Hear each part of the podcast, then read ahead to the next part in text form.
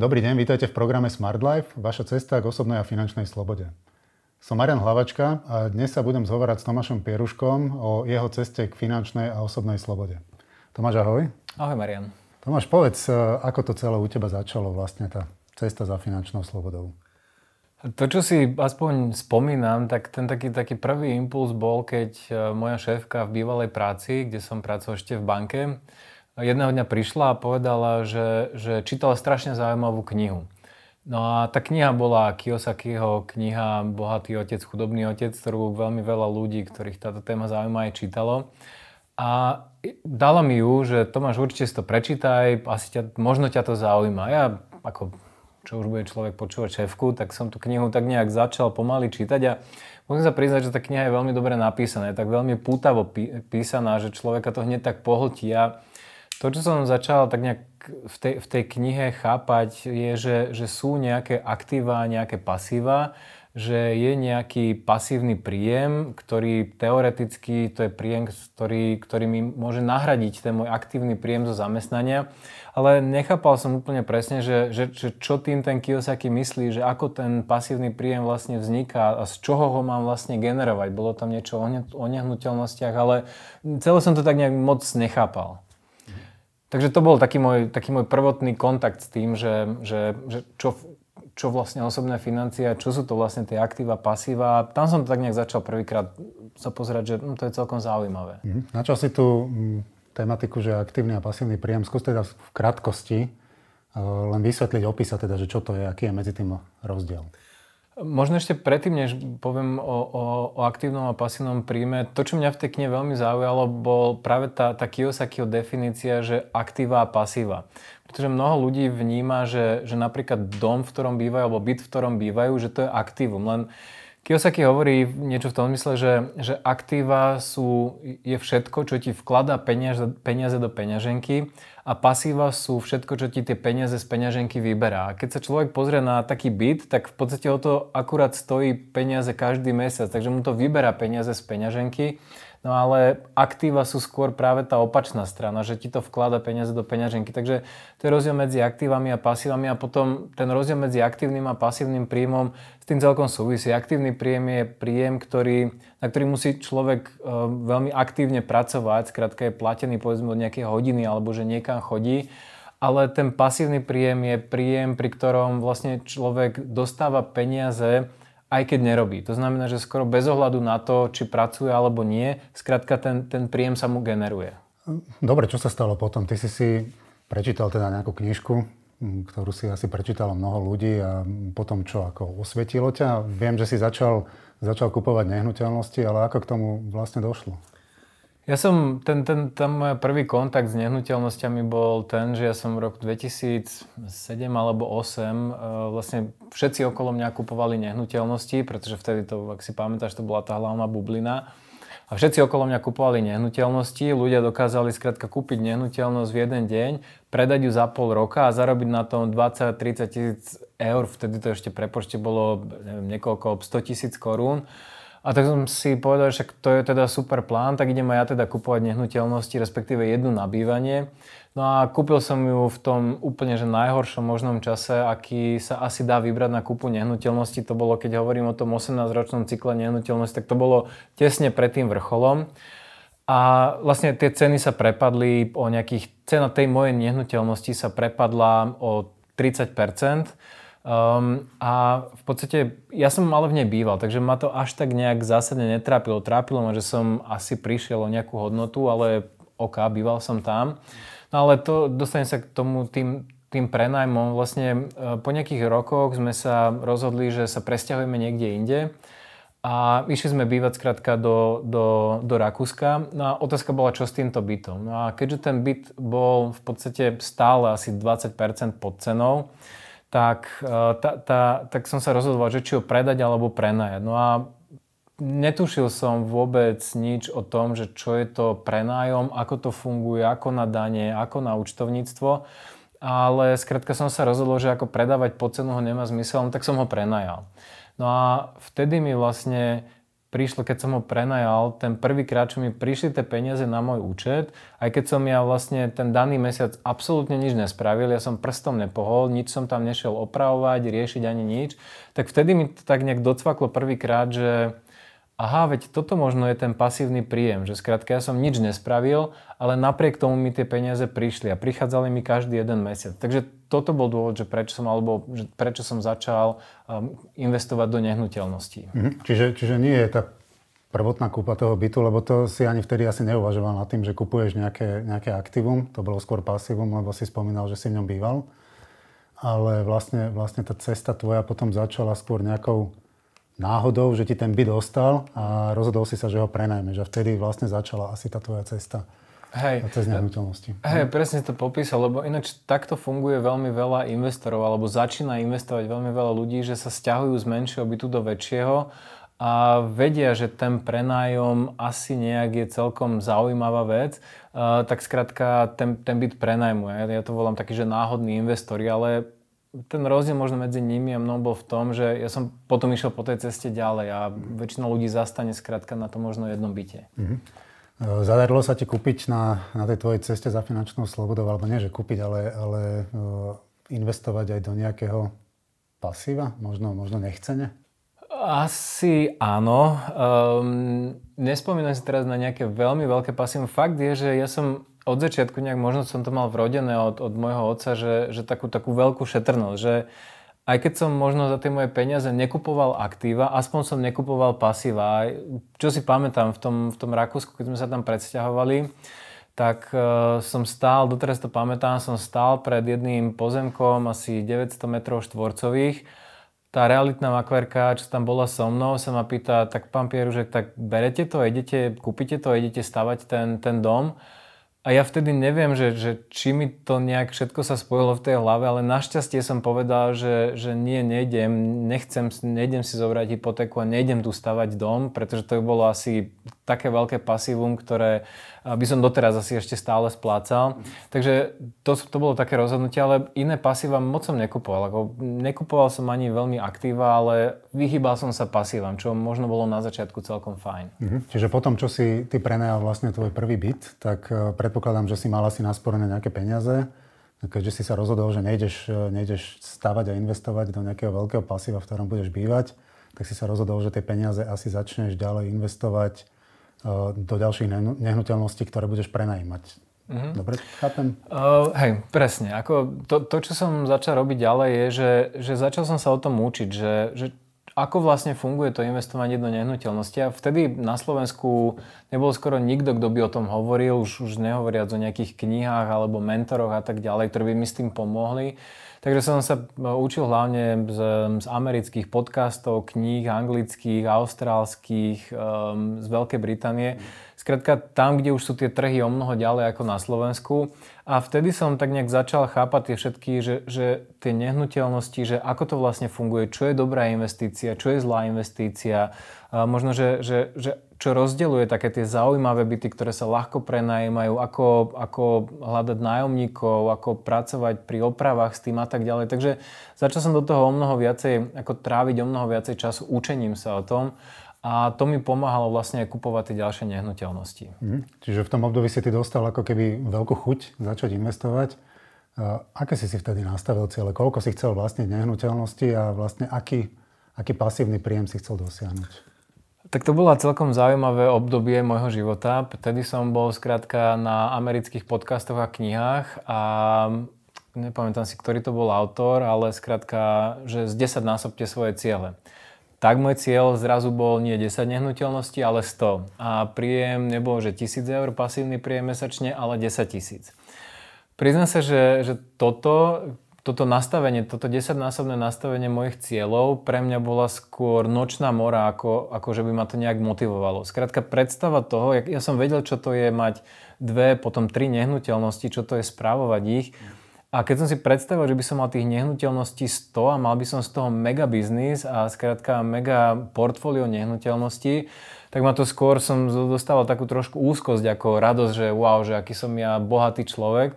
A možno vtedy som si tak nejak začal uvedomovať, že, že je veľký rozdiel medzi, čo ja volám, že osobnou slobodou a tvojim majetkom a že koľko vlastne majetku naozaj potrebuješ k tomu, aby si bol slobodný, šťastný a že čo je dôležité u teba v živote? Je to majetok alebo nejaká osobná sloboda? A, a tak som nejak začal v tom trošku hľadať zmysel, plávať a, a, ale nevedel som presne, že ešte, že, že, že či teda chcem tých 100 nehnuteľností, alebo radšej iba pár a slobodu, alebo že, že kam vlastne to smeruje. Mm, čiže dá sa povedať, že, že až takéto, takéto prehnané ako keby ciele, alebo 10 násobené ciele, e, ťa skôr od tej osobnej slobody ako keby odťahovali. Hej? Čiže ty už si tú osobnú slobodu si v tom už prestával nejakým spôsobom vidieť. Presne, ako tú osobnú slobodu ja som strácal ten, ten dohľad nad ňou, pretože pre mňa osobná sloboda bola, že robím si kedy chcem, čo chcem, v podstate nemám nejaké také tie, tie fyzické záväzky, čo ma držia, také tie, tie kotvy, čo ma držia na jednom mieste.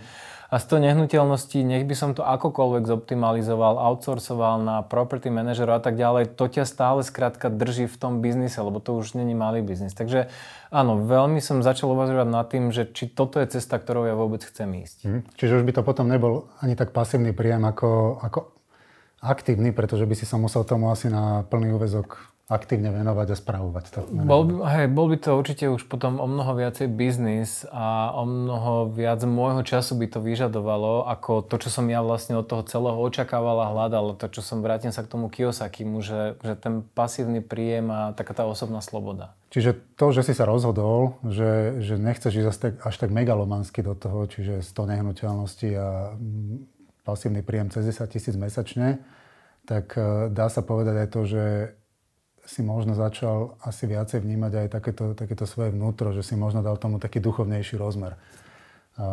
A zistil si, že kde máš svoje hranice a že nepotrebuješ za každú cenu proste do, do nejakých obrovských čísel. Ty si mal na tejto ceste aj nejakých učiteľov, mentorov? Um, a, ako sa ináč hovorí, že, že keď, um, že keď uh, je žiak pripravený, tak učiteľ sa nájde a, a z okolností sa presne nejak v tomto, v tomto období, keď som ja tak nejak tápal, že, že čo ďalej našiel. Uh, bola to vlastne jedna prednáška, ktorá mala byť o tom, že ako žiť v Thajsku mesiac uh, za pár eur. Ale tá prednáška bola na konci dňa o niečom úplne inom. Tá, tá, tá, tá prednáška bola o tom, že či peniaze rovnajú sa šťastie. A či viac peňazí ťa robí viac šťastným, alebo že koľko peňazí vlastne potrebuješ na to, aby si bol šťastný. A ten človek, čo, čo to prednášal, on v podstate, on bol trošku, on bol viacej extrémista. On uh, v podstate žil z 200 eur mesačne vtedy. Uh, fakt je, že žil v karavane, to nebol karavan, to bola dodávka, klasická normálna dodávka iba na pozemku, kde bola iba voda, sprchovať sa chodil do fitka, kde chodil cvičiť, uh, jedli, jedli skrátka také, že úplne, že, že minimalistický, minimalistický rozpočet, bývali tam dvaja. A ja som, ale vtedy on, na, na konci tej prednášky, to čo, sa, to, čo sa on mňa spýtal, lebo ja som sa dosť veľa vecí začal pýtať, lebo mne to tak vtedy začalo celé do seba zapadať, že, že čo tu ja riešim a čo on hovorí. A on sa ma na konci tej prednášky spýtal, že, že to má, že ak by, si, ak by tvoje mesačné náklady boli 200 eur, ako rýchlo by si sa stal finančne slobodným a mohol by si robiť to, čo ťa baví, skrátka bez ohľadu na peniaze. A vtedy mne to tak nejak docvaklo druhýkrát. Ja som vtedy pochopil, že, že, že ak by som že ak by boli moje náklady relatívne nízke, tak tú finančnú slobodu s tým pasívnym príjmom dosiahnem o mnoho, o mnoho rýchlejšie, ako som plánoval mojich 100 nehnuteľností, čo by mi trvalo neviem koľko, 10 rokov. Mm. A, a vtedy vlastne by som sa stal finančne slobodným o mnoho skôr a mohol by som vlastne začať riešiť tie veci, ktoré mňa bavia, ktoré mňa zaujímajú, pretože tie moje základné minimalistické, nazvem to, náklady by som mal pokryté veľmi rýchlo tými, tými nehnuteľnosťami, ktoré som už vlastne vlastnil. Takže uh, bol to taký, tak, tak mi to trošku otvorilo oči, že, že a čo naozaj potrebujem a čo je, že, že koľko peňazí naozaj potrebujem na to, aby som mohol žiť, žiť, žiť tým životom, akým vlastne žiť chcem. Takže bol to taká celkom zaujímavá vec a tak mi to trošku otvorilo oči. Mhm. Rozumiem, čiže čím nižšie sú tvoje mesačné výdavky alebo nutné výdavky, tak tým skôr si schopný dosiahnuť tú finančnú slobodu, pretože tá cieľová suma, vlastne, ktorá ti stačí k tej finančnej slobode je oveľa nižšie. Uh-huh. Ako ten, ten základný prepočet toho, že aká je cieľová suma, je relatívne jednoduchý. Ako ak má človek mesačné náklady 1000 eur, um, za rok je to 12 tisíc eur a ten, ten úplne základný prepočet je, že krát 25. A to je vlastne cieľová suma, ktorá ti vyge- mala by ti vygenerovať pasívny príjem mesačný vo výške asi 1000 eur. Ako tie prepočty, ne, nepoviem teraz do detailov, to je na iný rozhovor, ale vtedy som ja zistil, že dobre, že ak, ak tie moje očakávania boli, že tie náklady budú 10 tisíc versus tisíc, tak to ja som musel zarobiť 10 násobok tej cieľovej sumy, skrátka 10 krát viacej. A keď som si predstavil, že aká obrovská suma peňazí to je, tak vtedy mi prišlo, že ozaj chcem stráviť ďalších, neviem, 10, 15 alebo 20 rokov, skrátka honobením sa za tou obrovskou sumou, alebo si radšej upracem možno v tých mojich hodnotách, že čo je pre mňa dôležité a začnem míňať iba na to, čo pre mňa je dôležité a to pre mňa bola tá osobná sloboda. A tie ostatné veci, skrátka, čo ma nerobia vôbec nejak dlhodobo, šťast, dlhodobo šťastným, tak tie skrátka úplne upracem a nebudem na ne míňať, lebo aj tak mi to neprináša nejakú, nejakú radosť alebo šťastie v mhm. živote. Čiže dá sa povedať, že by si sa mohol aj stať osobne neslobodným, keďže by si sa naháňal vlastne za tak zbytočne vysokým mm, záväzkom, ktorý by si si napríklad stanovil. No, pekne si to popísal. Ako áno, asi by som bol vtedy osobne neslobodný, lebo by som bol tak nejak priviazaný k tomu, k tomu obrovskému biznisu, čo by ma tam držal zubami, nechtami, ale ako hovorím, to vôbec nebol to, čo bol to, čo v súlade s mojimi hodnotami a to, za čím som ja vlastne išiel, keď som začal túto cestu. Ono je asi veľmi dôležité nastaviť si, nastaviť si vlastne, nastaviť sa mentálne, že čo potrebuješ, že koľko vlastne ty potrebuješ pre život, aby si mohol žiť e, vlastne šťastný život, ale hlavne mal taký ten, e, ten, ten balans, hej, akože medzi tým, že koľko energie vydáš von na to, aby si tie prostriedky získal, aby ti vôbec ešte nejaká energia ostala na to, čo máš e, skutočne rád. Tomáš, keď si sa ty vydal na tú cestu e, teda toho realitného investora, tak e, koľko si ty vtedy potreboval mesačne na život? Alebo aké si mal ty stanovené tie maximálne mesačné výdavky? Vieš čo, priznám sa, že to si už nepamätám, ale to, čo si pamätám veľmi dobre, že, že na tej ceste to bolo veľmi o, o také hľadaní rovnováhy, o hľadaní toho balancu medzi tým, že, že znižovať náklady, znižovať moje výdavky a tým rýchlejšie si budovať tú cieľovú sumu. Mm versus, že niekedy som už zašiel za hranu a keby sa spýtal mojej manželky, tak tá ti to povie úplne presne. A viackrát som zašiel za hranu, kedy, kedy som už tie, tie, tie výdavky tak osekal, že ten život už, už nebol v pohode. Už, už, už to bolo také, že, také, také, že, že nakos, že e, dokonca až do kosti.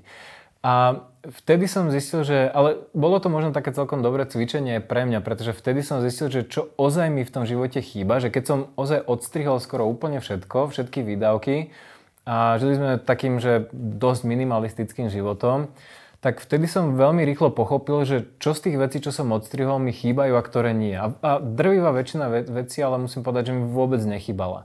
A tých pár, ktoré pre mňa boli dôležité, ako napríklad, um, že, že čítanie kníh. Ja som odstrihol úplne knihy, že som si prestal kupovať knihy, ale tí mi začali veľmi rýchlo chýbať. To isté napríklad podcasty, ktoré som počúval a ktoré boli povedzme platené, tie mi začali tiež chýbať. Takže tie som vrátil do života a na tie som v podstate míňal ďalej ale ten ostatný, ten balast, to som v podstate zahodil a už, som sa k nemu, k nemu nejak v zásade nikdy nevrátil. Hm, čiže pri tom šetrení si človek musí ale trošku dávať aj pozor, aby, aby sa nestal taký extrémista. Hej? Čiže žena ti povie, pod na kavičku a ty povieš, nie, radšej si doma spravíme čaj.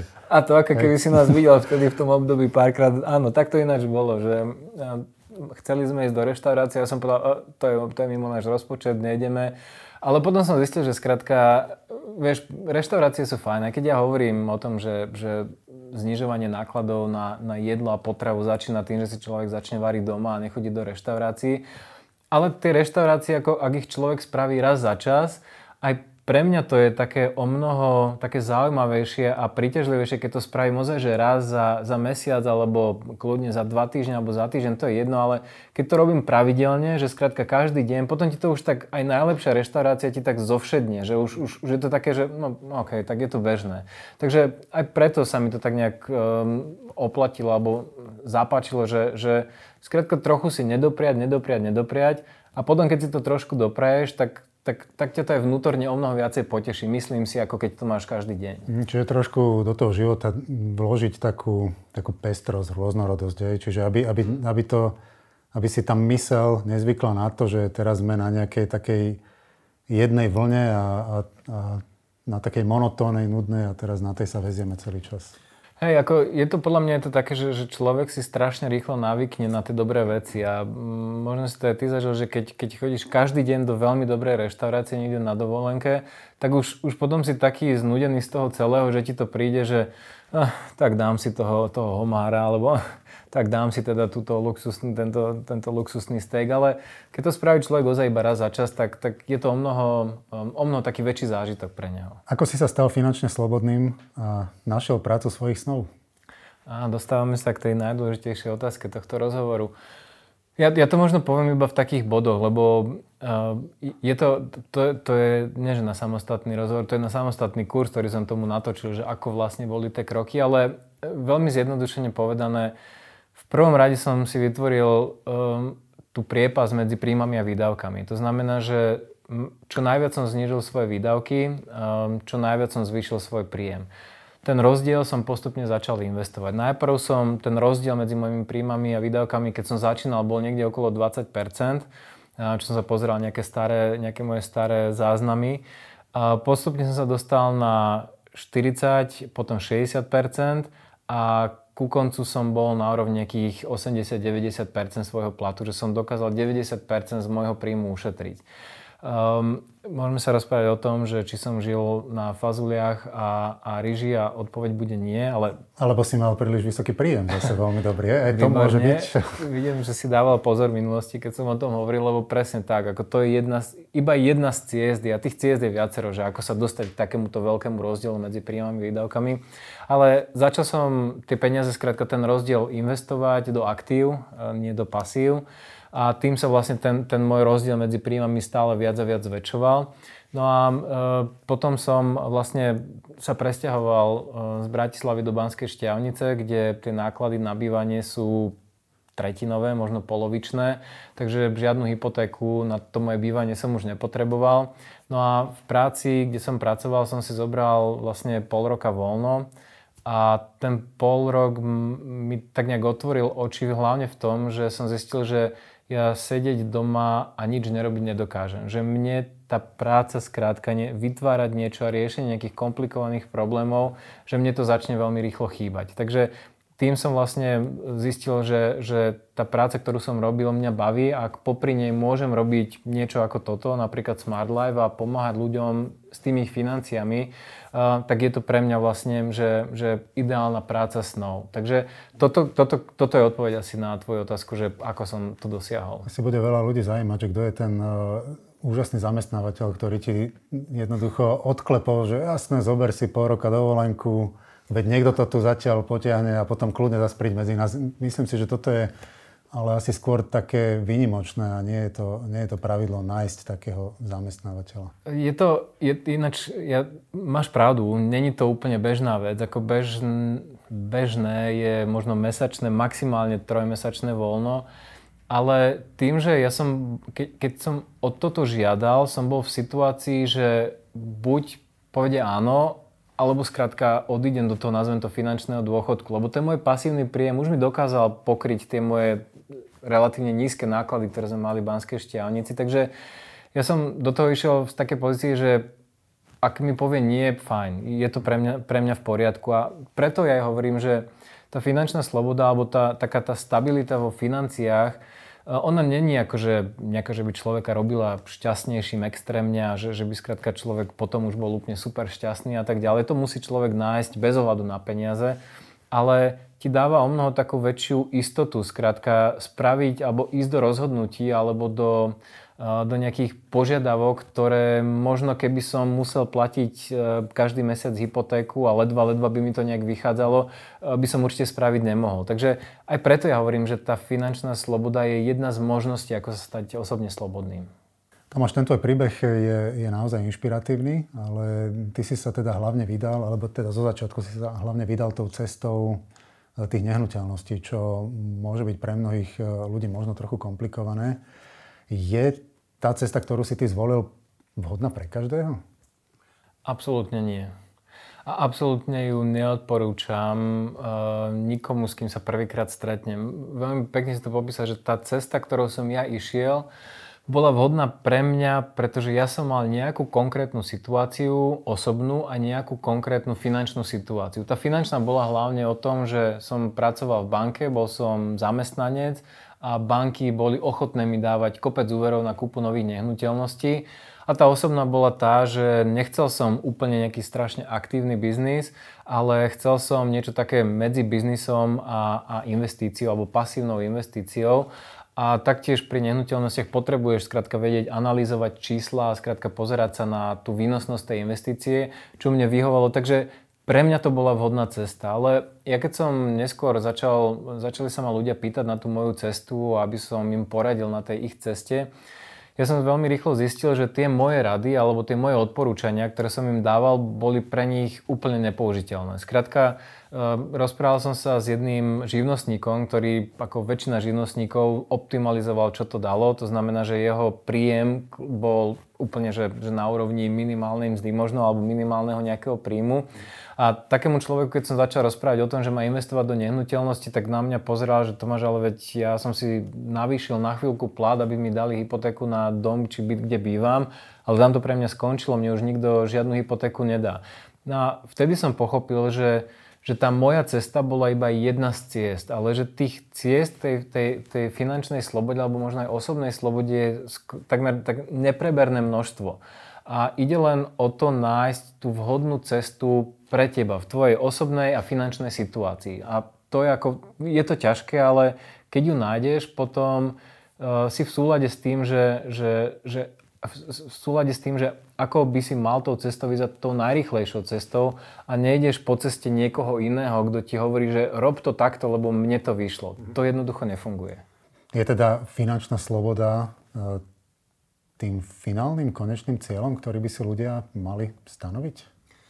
Podľa mňa nie. Ako podľa mňa ten cieľ je skôr osobná sloboda. Ja, ja osobnú slobodu definujem ako, že robím to, čo ma baví, s ľuďmi, s ktorými ma to baví a v čase, kedy mi to vyhovuje.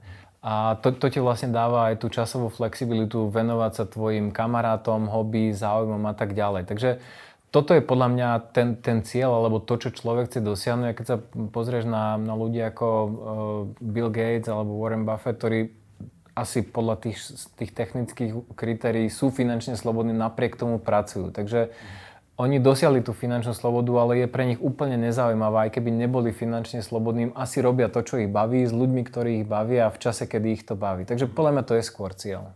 OK, čiže ak by som sa mal sústrediť teda hlavne na tú osobnú slobodu, tak uh, má vôbec potom zmysel sa zaoberať a riešiť nejakú slobodu finančnú? Sú, sú aj iné cesty k osobnej slobode, ale o tých asi budeme hovoriť e, v inom videu alebo niekedy inokedy. Ale podľa mňa tá finančná sloboda, ako som hovoril skôr, ona ti dáva takú istotu robiť niektoré rozhodnutia, ktoré ak si pod tým tlakom peňazí by si, rozhodnú, by si spraviť nemohol. Respektíve by si veľmi, veľmi váhal, či áno alebo nie. Ako príklad, um, ak by som ja chcel byť um, odjak živa učiteľom, tak asi vieme, že aký plat majú učitelia a, ale ak by som mal hypotéku dieťa, musel by som skrátka mal kopec výdavkov na to, aby som to všetko nejak e, spravil. Napriek tomu, že to moje vnútorné volanie by bolo, že, že robiť učiteľstvo. A asi by som veľmi rozmýšľal, že či pôjdem učiť niekde na základnú školu, aj keď by ma to strašne bavilo, lebo old, každý máme hypotéku a každý musíme platiť tie svoje výdavky. Takže e, podľa mňa toto je taký nejaký pohľad na to. Čo by si ty odporúčal ľuďom, ktorí eh, chcú a rozhodli sa vystúpiť z radu a chcú sa vydať vlastne na cestu svojej osobnej a finančnej slobody? Možno, ak by som mal dať jedno odporúčanie, tak e, nesnažiť sa ísť po tej ceste sám. To som spravil ja pred desiatimi rokmi, keď som začínal. To som presne spravil ja ako samouk, lebo tu nikde, nikto na Slovensku nebol, kto by mi pomohol na tej ceste. A bolo to kopec pokusov omylov. E, častokrát som išiel úplne zlým smerom a možno, že keby som sa s niekým poradil, tak tá cesta je o mnoho rýchlejšia a možno by som sa k tej finančnej slobode a hlavne k tej osobnej slobode dostal o mnoho, o mnoho skore. Takže e, z môjho pohľadu je, je taká pomoc od niekoho, kto tou cestou išiel na nezaplatenie a potom je to vzdelávanie. Ako aj ten dôvod, že prečo, sme, prečo, prečo som začal um, Smart Life s tebou, je, že chcel som pomôcť ľuďom práve v tom vzdelávaní. Najprv o tých financiách, ako, ako si nastaviť tie financie na možno nejaký finančný autopilot a skrátka spraviť z toho nejaký, aby to malo hlavu a petu. ale potom aj o, tých, o tej osobnej slobode, že ako možno dosiahnuť tú osobnú slobodu o mnoho skôr, než, než čaká teraz povedzme 10 rokov na to, kým sa stanem finančne slobodným. Takže toto sú také možno dve základné odporúčania. Tomáš, ďakujem, že si nám umožnil nahliadnúť do tejto bezpochyby veľmi zaujímavej etapy tvojho života. Verím, že Tomášov príbeh zaujal aj vás a ste teraz pripravení urobiť ten rozhodujúci krok smerom k vašej osobnej a finančnej slobode. Začnite napríklad tým, že si pozriete náš prémiový obsah e, v členskej zóne Smart Life Klubu. Pozdravujú vás Tomáš Pieružek a Marian Hlavačka.